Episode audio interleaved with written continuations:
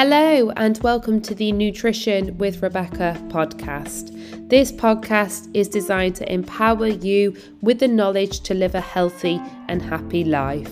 My ethos is sustainability, and my aim is to leave you better than I found you. I am a complete foodie, lover of all animals, recovering perfectionist with a passion to help many achieve a life of health and well-being. I hope you take a lot from this podcast and thank you so much for tuning in.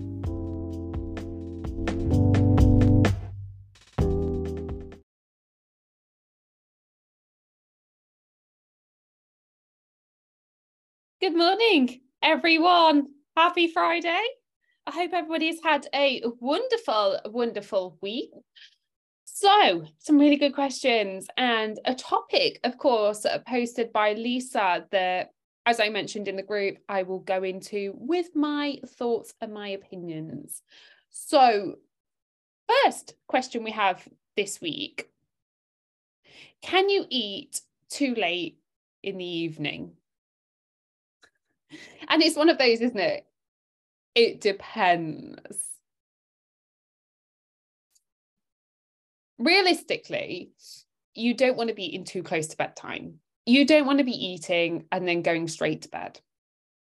You want to be leaving adequate amount of time for your body to digest the food because, in essence, if you're eating um, a substantial meal and then going to bed, it will downregulate your melatonin, but you'll also feel a little bit uncomfortable in yourself. Now, there was always that, oh, don't eat, eat past 6 p.m. like I don't even know where 6 p.m. came from because your body doesn't have this internal clock. Your body has no idea what time of the day it is. Your body becomes your hunger regulation, anyways, habitual at the regular times in which you eat. So, as I mentioned last week, if you regularly eat at like 8, 12, 6, your body remembers those times. So, your hunger hormones become habitualized to those times that's why eating at the same sort of time over the weekend is one hugely beneficial habit that many people can help uh, many people can follow over to help with potential overeating that we see of an evening at the weekend likely coming from an over restriction. But eating too late in the evening. Now where that 6 p.m potentially comes from is likely due to some of the insulin sensitivity that we have later on in the day. So we all suffer with a reduction in insulin signaling as our day progresses, right? And we know when we're eating, insulin rises, and when insulin rises, there is glucose circulating within your bloodstream. When that glucose is circulating and that insulin is risen, that signals what's known as GLUT4 transporters, who are like little men and they open the door and they transport the glucose from your bloodstream through to the muscle surface and cell membrane, therefore regulating your blood glucose and your insulin. As the day progresses and as we use energy, like at work, and remember, energy is not just moving in terms of steps, it is mental energy. We all do suffer with some insulin sensitivity later on in the day. So that just means that when you're eating, you haven't got that spike in insulin, which then signals it still happens, but it's just not as prevalent as it is first thing in the morning, which is why those who intermittent fast would largely benefit now from doing it between like eight and three.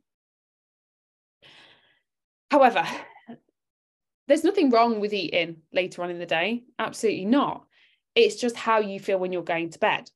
Now, one of the things that has been shown in the research that's pretty cool actually is what's known as the postprandial walk. So, as I mentioned, that insulin sensitivity drops off later on in the day. Now, irrespective of whether or not you have ate, exercise brings about the same response in terms of the management of your blood glucose and that signaling of the GLUT4 transporters. So if you do find that you're eating quite late in the day, and perhaps that's around some of your commitments and it's like a one off that day, just going for a quick 10 minute walk can help with the digestion process and help you um, help with the blood glucose management. And then, of course, more of a, a relaxed state when you get to bed. But you really don't want to be eating and then half an hour later going to bed. So if you can make that time and that separation, that would be really beneficial. right, second question. How many times a week is too much for socializing? and it's it's one of those isn't it like i think if you've ever been exposed to diet plans where you've ever been handed a plan to follow you now have this association with going out as being quote unquote bad. And if you're going out it's going to send you off track and you feel like you're doing something wrong. And that comes from this limiting belief that a you have to be perfect because you've followed this plan before but then because you followed a plan you haven't got the trust in yourself. You haven't got the confidence internally to go out and sit mindfully so there's like wild eating patterns that come before going out, like an over restriction as an example. Like when I'm going out tonight, it's going to send me off track, so I'll just restrict all day. But actually, that restriction all day brings about more overeating. And for a lot of people, giving permission to eat before you go out actually reduces the amount you eat. And you can literally go out every single day. And one of my clients went out every single day last week. She went out every evening last week. But it's being realistic with your expectations and always compromising, never sacrificing. And it doesn't have to be a sacrifice of your social events and your connection, nor does it have to be a sacrifice of, say, like a fat loss goal. But it just means that you're going to have to be putting in a little bit more conscious effort with a compromise. And one of the most amazing things that I heard this weekend when I went to level up in the conference, it was phenomenal, right? The first person you need to be accountable to is yourself. Like, if you're not accountable to yourself, then you can't be accountable to anybody else or any goal.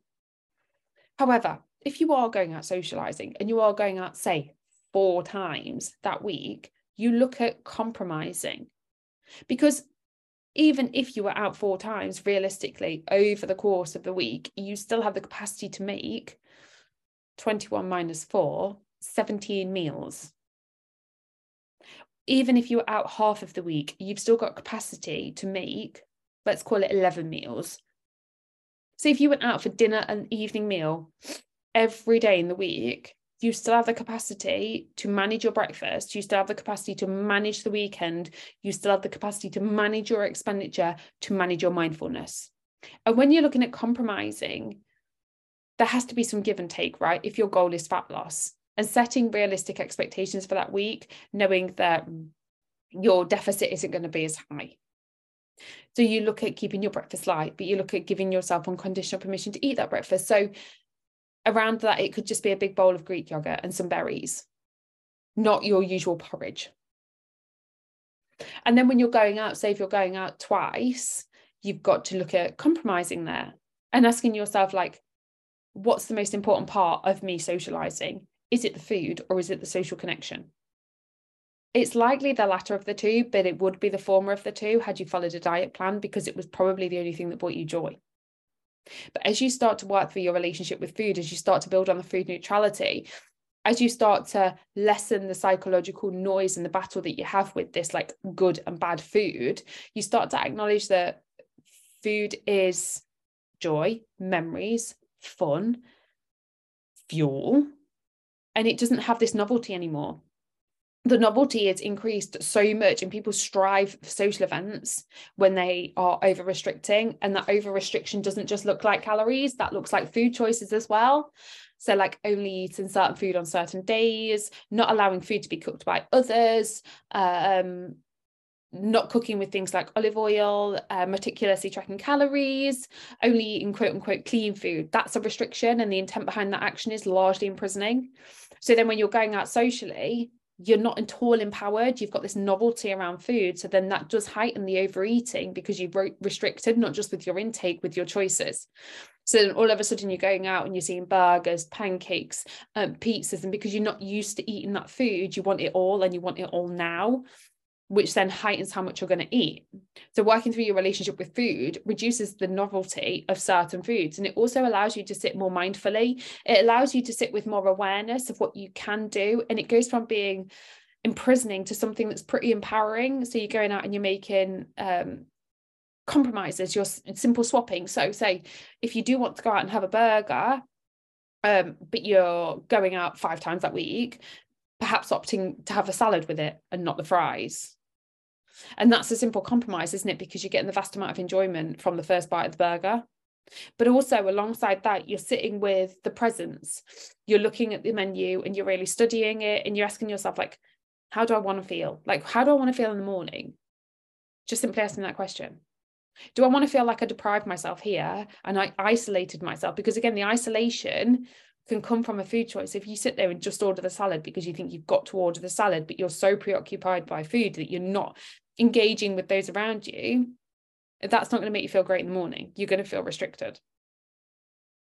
So it's striking the balance between a sacrifice and a compromise. How do I want to feel tomorrow? I want to feel liberated. I want to feel like I had a really good, a really good evening. I connected. I chose something that aligned to my goals. And that doesn't just look like eating healthy food, quote unquote, in inverted commas there, guys because a healthy decision is not defined as just eating protein as just eating um, fiber as just eating vegetables. A healthy decision is one that is true to you. And a healthy relationship with food is where you sit without judgment with complete awareness with presence where your intention behind your your action is nourishing it's empowering. And that brings about the clarity that brings about like decision making with with the with the delayed gratification. So a lot of people sit and they strive for instant gratification because it's come from this over restricted approach. And of course we've got the association of going out being quote unquote bad. So we're breaking down a lot of barriers here.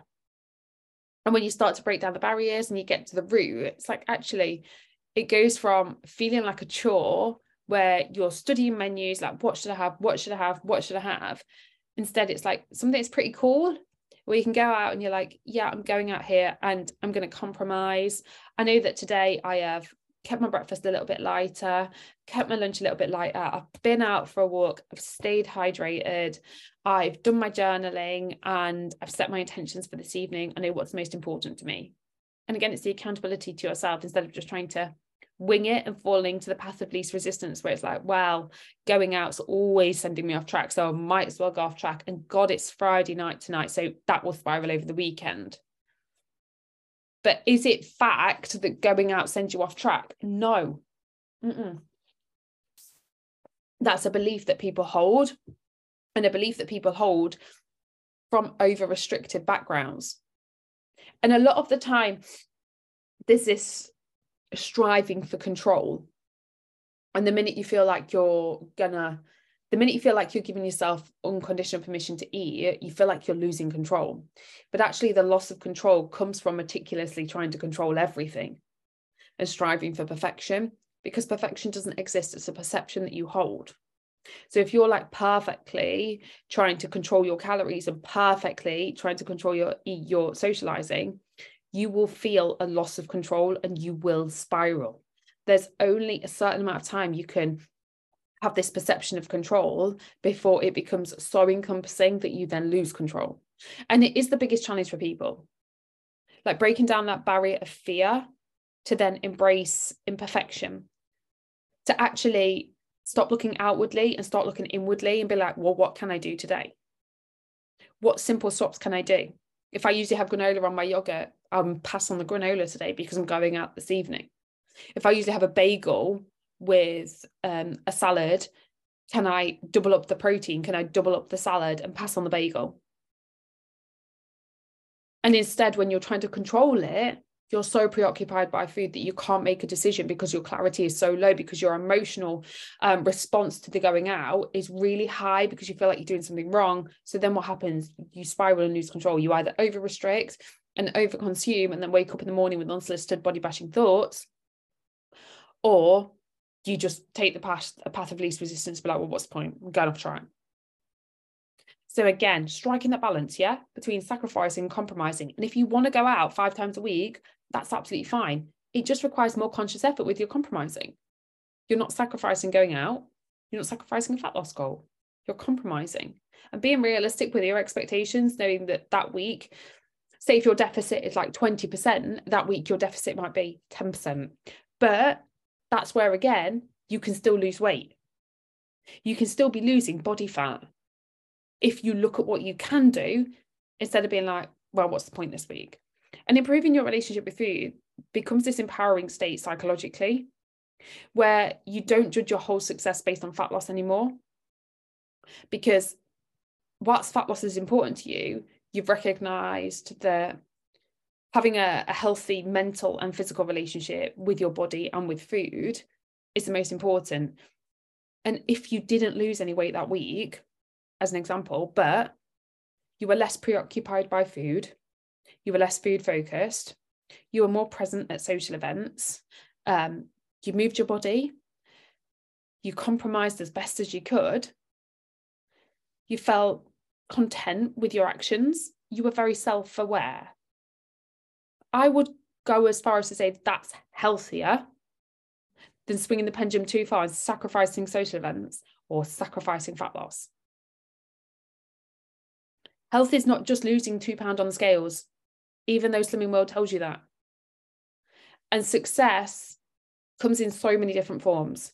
So don't fall at the expense of societal norms and pressures that if you're working towards fat loss or if you're working to improve your health, that you need to lose X amount of weight every week. I've got a client who has been in a fat loss phase now for a good few weeks and she's lost a kilo on the scales. But she's lost body fat because her waist has come in, her hips have come down, and actually her training performance is increasing. She's going out socially, she's enjoying it, and she's feeling good in herself. So it's that balance, isn't it? And understanding that this is your journey. Like not trying to copy somebody else's, not trying to mimic what somebody else does. And when you can build the tools on your tool belt to navigate your life, your commitments on a very individual level, you then lessen the noise as well of diet culture. You then lessen this, oh, I should be doing that. I should be doing that. Like I'm, I'm improving my health, so I should be eating a salad. Says who? Because what's what is eating that salad going to do for you if you want the burger? Is it going to leave, leave you feeling preoccupied? And if you had the burger with the salad, would that then reduce the potential of overeating that we see in the evening if you are not psychologically satisfied? Yeah. And with that as well, the compromise could also look like not drinking alcohol if you're going out a lot, because we know that there's calories in alcohol. Um, another one. Is cardio better than weight training? Um, so obviously I was at again, I'm going to talk about it, level up this weekend. So I'm just going to put my notes because there was an incredible incredible talk. Just bear with me, folks. Bear with me. Da-da-da. Richie Kirwan. Oh, Dr. Richie Kirwan. Muscle and exercising for lifelong health. Right. Okay. And his opening was people with the most muscle have an 81% lower risk of developing heart disease compared to least muscle. Hmm. Ha. So his talk was very much on coronary heart disease and um, prevention with muscle mass.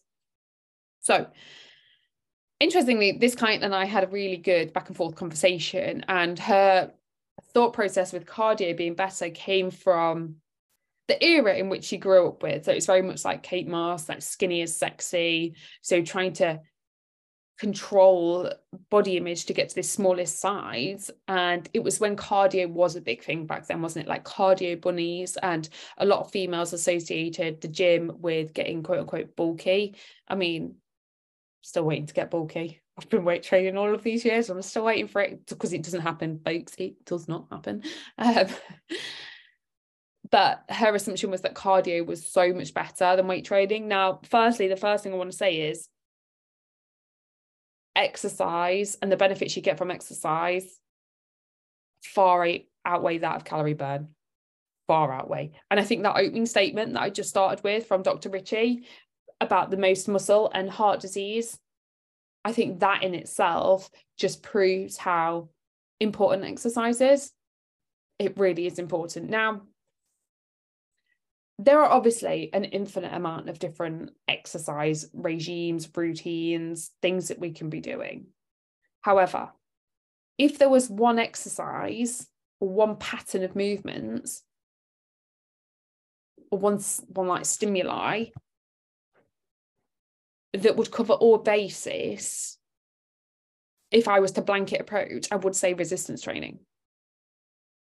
Now, the main reason I say that is because, as I mentioned with the first question, right?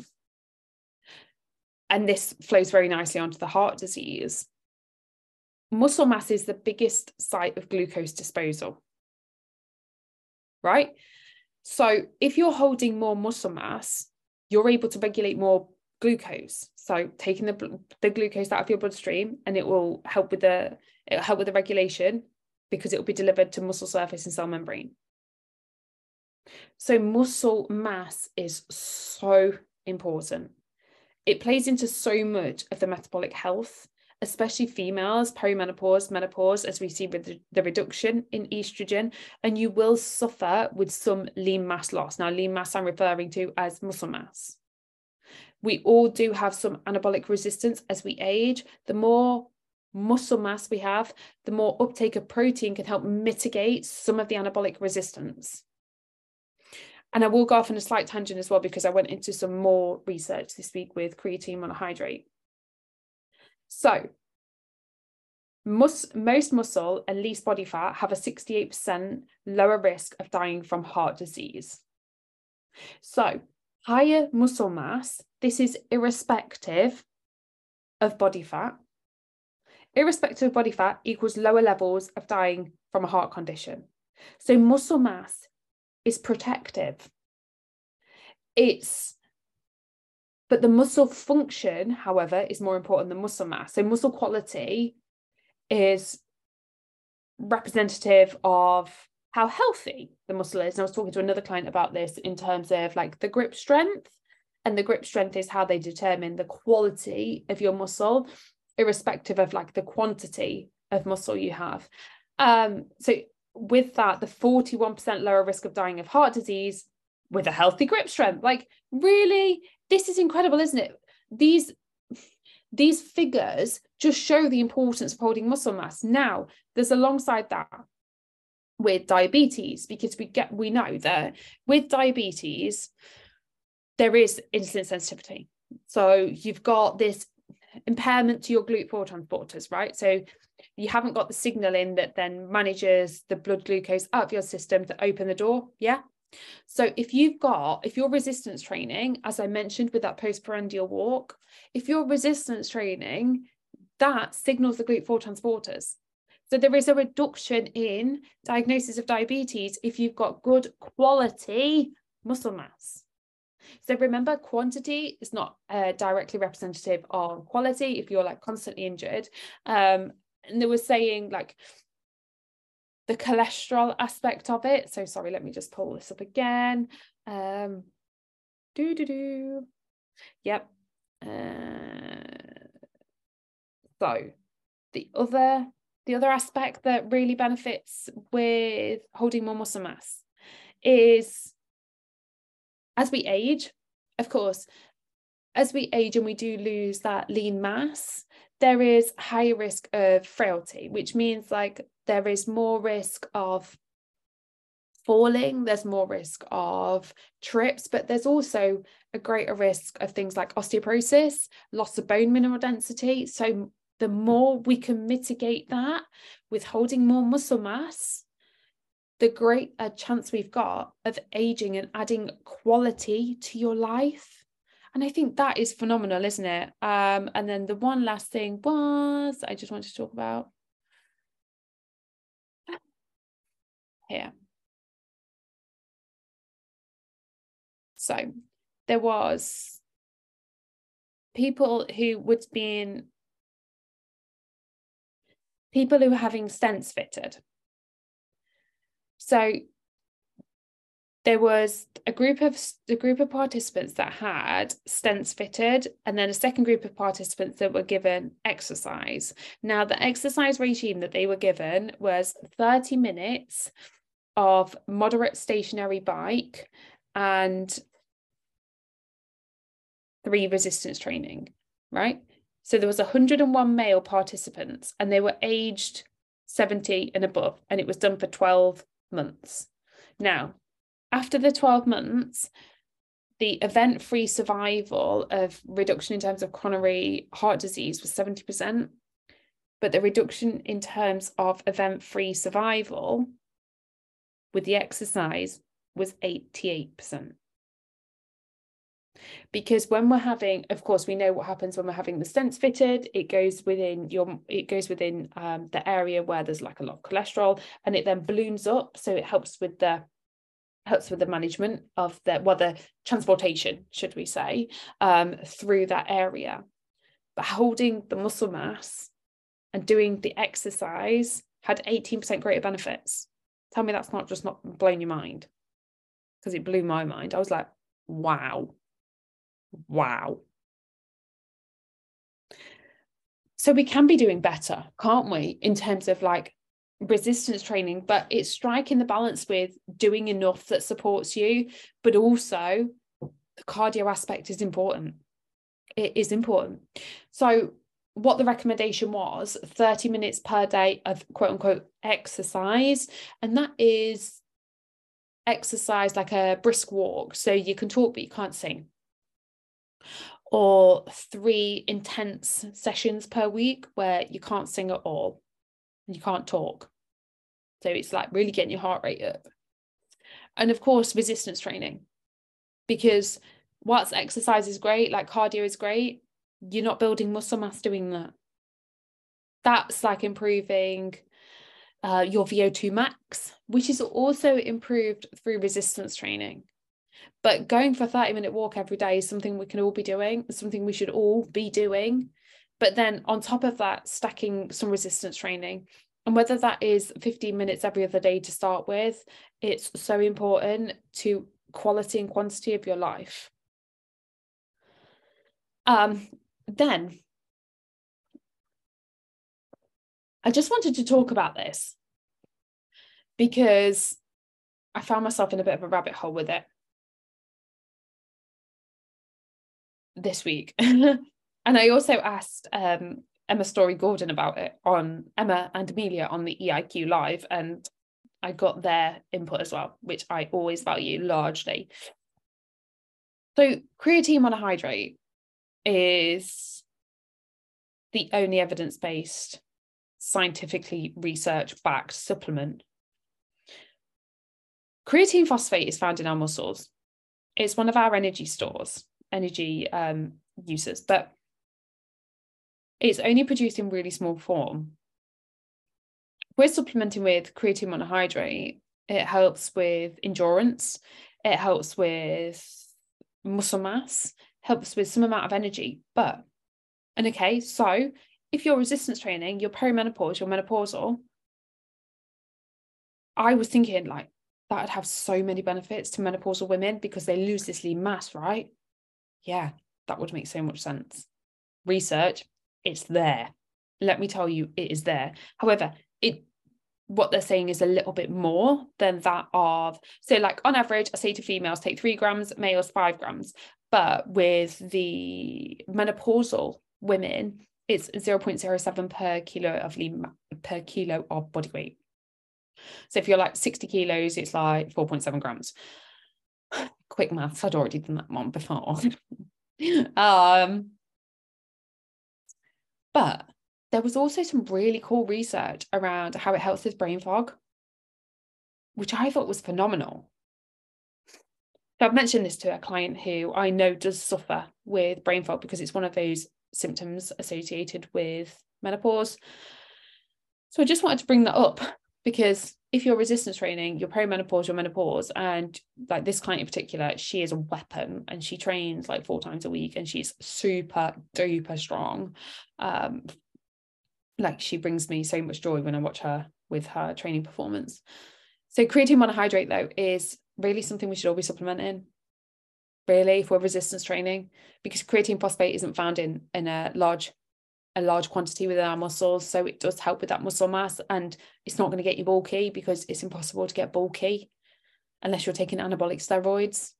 but uh, you would not be taking anabolic steroids with me because that's not something that I advocate. Um, and on average, you build like 0.5% muscle mass per month.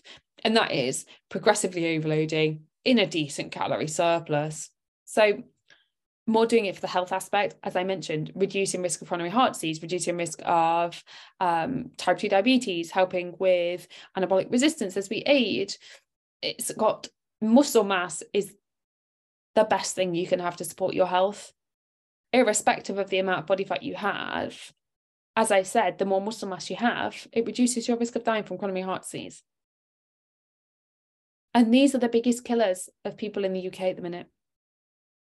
Which leads me very nicely into what um, Lisa shared within the group. Now, I read through the st- I read through it. I did. So the headline was weight loss can put type 2 diabetes in remission for at least five years in inverted commas. And what it says, obesity is a major driver of type 2 diabetes. People with high BMI are up to 80 times more likely to develop the condition with those with a BMI of less than 22. Okay. Um, and weight loss can put type 2 diabetes in remission for at least five years, new research has been found. So, the study from the Diabetes Remission Clinic trial suggests that losing weight and keeping it off can help reverse diabetes, a serious condition that increases the risk of heart disease, stroke, high blood pressure, narrowing of blood vessels, and nerve damage. Correct. Obesity is a major driver of type 2 diabetes, with research finding people with a high BMI or up to 80 times. Yeah, I've just said that. Okay. In the latest study, a quarter of people are in remission from, di- from diabetes two years after starting a low calorie diet, were still in remission three years later. Great. They no longer needed to take medication to manage their blood sugar levels. Amazing. Of the 298 people who took part in the study, funded by Diabetes UK, so there is some bias in there, half received standard diabetes care for their GP from their GP, and half were put on a diet from support from health professionals. The diet consisted of liquid meals totaling 800 calories, lasting for between 12 and 20 weeks, with support from a nurse or dietitian to maintain weight loss.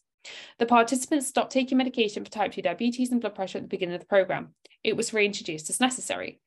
At the end of the original two year study, 95 of the 149 people on the weight loss program agreed to take part in an extension study lasting three years. The new data shows that of this group of 95 people, 48 were in remission at the start of the extension study, and 23% were still in remission three years later. Brilliant. The proportion of people in remission five years after the original study started were three times that of the control group who just received the GP care.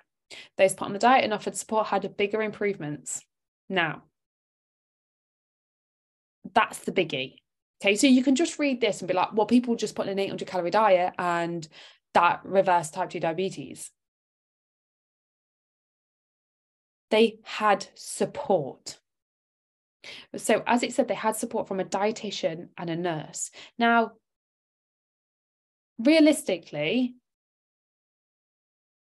if you've got a high BMI and you've got type 2 diabetes, you're just putting them into a calorie deficit. And we know the mechanism behind just implement a calorie deficit is not that simple. Not when you consider human behavior, which is why there are coaches like me, which is why there are evidence based coaches who offer the support outside of just eat this, who offer the emotional support, who help build tools and tool belts, who help with self awareness, who help with confidence, with self worth, with self esteem, because we know health is not just nutrition and exercise, it is seven facets spiritual well being, emotional well being, financial, environmental. There, there's seven facets to health, basically. But in essence, what this is saying is those who lost weight with the correct support were in remission that's fine. There was a guy in Scotland who went to his GP and wanted to lose weight, and his GP said to him, Don't eat. So he didn't eat for a year. He didn't eat anything for a year and he lost weight because the mechanism behind it is that simple. I think, however, a lot of the time people can get targeted by things like this because you can see like the the aspect and the implications of a relationship with food because everybody has a relationship with food right It's a perception of your relationship with food and how that impacts you. However, there are a lot of people that would really benefit from a really harsh diet, but they do need the support. I sit on the fence of support is optimal. Everybody needs support when they're trugging through treacle, having been in diet culture for many years. But for these participants to go into remission following an 800 calorie diet, would I ever recommend an 800 calorie diet to somebody? No, never. But can you eat 800 calories if you've got high adipose tissue, lose weight? Yeah. But you can't do it on your own. And alongside that, I think as well, it's difficult striking the balance between an authoritative figure, as in like a doctor, but these had qualified dietitians and nurses, right? And I'm just going to bring up an example of a client that I had previously who came to me a couple of years ago now and was told by her doctor she suffered really badly with like IBS type symptoms and difficulties going to the toilet. She felt a lot of pain. She was told by a doctor to just remove carbohydrates to stop eating carbs. That was what she'd been told. She feared carbohydrates big, big time. And I was like, right, okay. But then you're not getting enough fiber. So then you're not supporting your digestion. So then you're not supporting your gut microbiome. Then you're not getting enough vitamins and minerals. Right. How would you feel about trying to incorporate some carbohydrates? And we had a really good chat, and she was really on board with the process. And she started increasing her dietary fiber again. When she finished working with me, she'd never felt as good as she felt. Like her bowel movements were da- daily, very, very regular. She had no IBS type symptoms anymore. Her the overall stress on her body was reduced. The psychological strain was reduced. Her relationship with food was phenomenal. So if you're going to a GP and taking advice from a GP, like you could go into a GP surgery now and be diagnosed with type 2 diabetes and they'd say just go and lose weight they haven't got the nutritional information and like the behavior change aspect because in essence it's behavior change however these participants they had a lot of support with their behavior change and they had a lot of support from dietitians. And if it put them into remission that's phenomenal. There was like a 23% increase in those diagnosed with type 2 diabetes between 2017 and 2021 and that was people in the UK below the age of 40.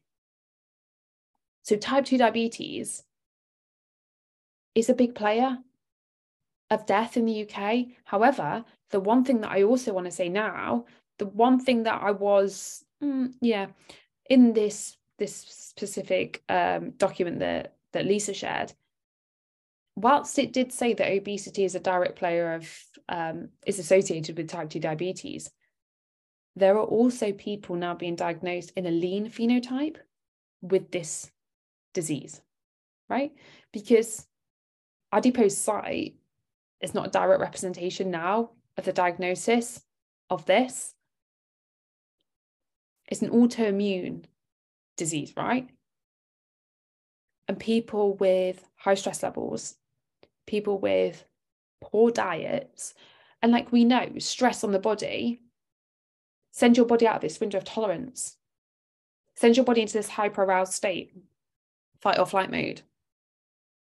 And now people are chronically stressed, my age, chronically stressed.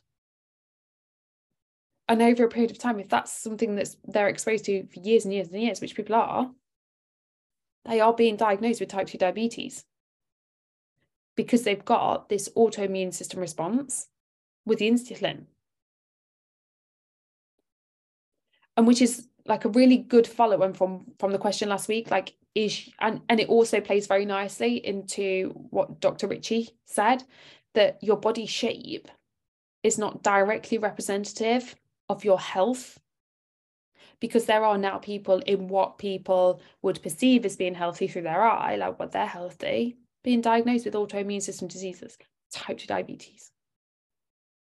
But then there are also people in like a larger phenotype, potentially holding more muscle mass, that are then at significantly lower risk of developing heart disease, coronary heart disease. Like, and I think that in itself just shows how far, like, this narrative of like smaller is better, how far away we are from that now in society. So you can eat 800 calories and lose weight. Like there is no you can eat 500 calories and lose weight. However, the relationship with food, the implications, the intention behind the action. If you went and followed Cambridge diet as an example, um, so the message I put in the group this week, let's talk about that one. So somebody in the office was having a conversation with somebody else and they were going on holiday in two weeks. They were going to do the booty diet where they literally just drink coffee, I think, and eat little food. Because now the intent behind that action, that's imprisoning. That's seeking external validation from a smaller body to go on holiday, as if you need permission to be smaller to go away. That's feeding societal norms and pressures from diet culture that portrays the message that smaller is better and normalizes the deprivation of calories. Now, when she, this person in, in particular goes on holiday, she will just regain the weight because the minute you start eating, you regain it because all you do is deplete your body of glycogen. Is that a healthy way to lose weight? No, there is no support. Her intent behind her action is imprisoning. She's not empowering herself. She'll go away and she'll feel exposed to the buffet. The novelty of the food will be so high and she'll fall into all or nothing approaches. She'll come back and she'll just want to diet again. The cycle is vicious. And you can see this sort of document, this sort of um, whatever it is, news report through that tinted lens of, of our own experiences and I've done that for many years. I used to be like, oh my God, I used to be triggered by everybody who went to Slimming World just because I knew the implications. Used to be triggered by everybody who would go and over exercise and go and um, under restrict and like, but everybody's doing the best they can with the knowledge they have. Not everybody, fortunately, has the support of someone like me or another coach or the awareness or the understanding or the knowledge or even do you know what sometimes guys the drive the drive to want to improve your relationship with food for a lot of people it's easier to stay where they're at but I argue that staying where you're at is more miserable than making the change. But when you've got, so it's hard to then gain clarity and understanding of whether you're seeing this through like, oh my God, but their their poor relationship with food, they are going to be at high risk. And and yeah, like, but that's a subjective level, isn't it? Like I think everybody is at risk when we consider the environment that, that we're exposed to.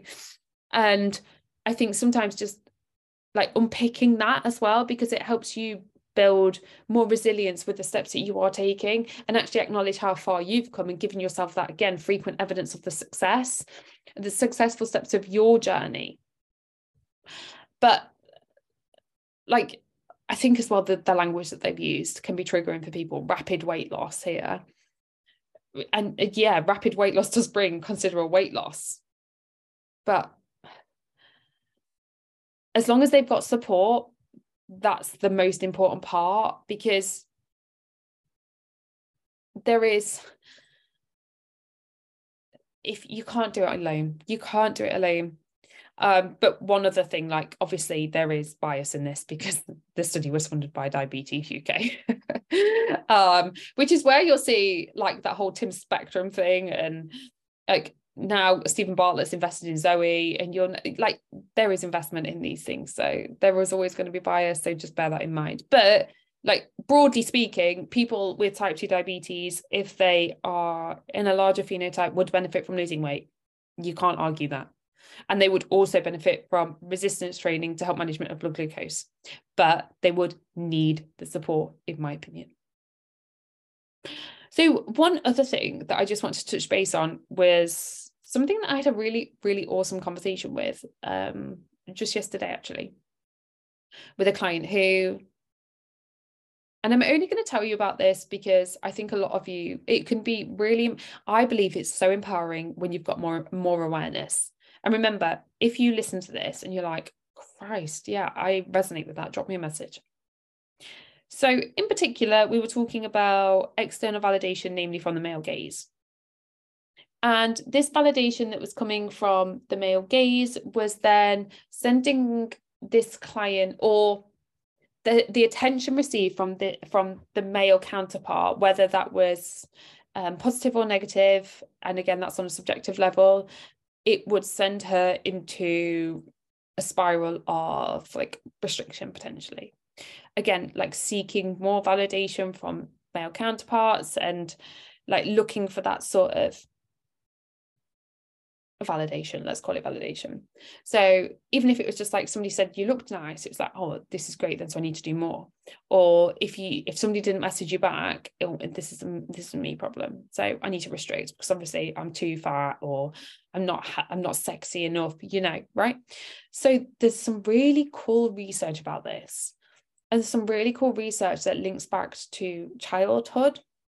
And it links back to childhood with if you didn't have a male figure in your life growing up and you may well have had like your dad with you but potentially he was out working all the time so you didn't get that connection with him you didn't get that love and affection because of course you may have been out um, constantly working or you may not have had your dad around there is some correlation now to then seeking the validation from the patriarchy as we then grow up. So what we're saying to this client in particular was now because like realistically when we're chatting she was like i don't seek i don't need the validation. Like i'm trying to work on myself and i don't value this person or any stranger's opinion. But in the moment i'm really struggling to sort of gain that clarity and we know that when emotions are high that it's really hard to make decisions so we were talking about like the the grounding awareness that we can bring to the to the present to the mindfulness so instead of like um getting out your journal as an example, we were talking about looking back at that little girl and looking back at that little girl all of those years ago and being like, actually, it's not them seeking validation because it's it's not that at all. It's actually that back then I just wanted some love. I just wanted um like my dad with me as an example. I just wanted that that figure there, that compassion, that connection, that attachment. And actually now as a as an adult it's that looking back at that little girl and being like ah she wasn't asking for this male counterpart now she was just asking for some love so how can i show her some love. And going back like that and this was transformative for this wonderful wonderful client. So i just wanted to go into it a little bit on here as well to just bring some awareness to all of you. And i'm not saying that anybody sat there thinking oh yeah that's me as well. But a lot of people can resonate with that. A lot of people can get on board with that. And it's even down to like somebody telling you looked good, you look nice, like a, a male. Like that's seeking validation from the patriarchy. And of course, self objectification plays into that as well, of what we've been exposed to growing up. But sometimes for people, it can go a little bit deeper. So just wanted to leave that there as like a little bit of a nugget and an open door for any of you if you want to talk about it, because you know I'm always here. And again, this plays into our relationship with food, doesn't it? Relationship with yourself. So the more understanding the awareness you have, the greater then you work through your relationship with yourself and your relationship with food. And I think that's it from me today, folks. So I'm just writing up the webinar for supporting healthy gut microbiome that will be with you before the end of the month. I have also done some updates to the check-in. I am I'm slowly making some different changes to the questions to just ha- give me the capacity to help you more. So of course, going away to these these uh, lectures, these conferences, I come back with all of this information and then I just want to help and help and help. Of course I do. Of course I do. Um, but yeah, I think that's going to be it from me today, everyone. I hope you all have an amazing day. And no, I'm always here. Thank you.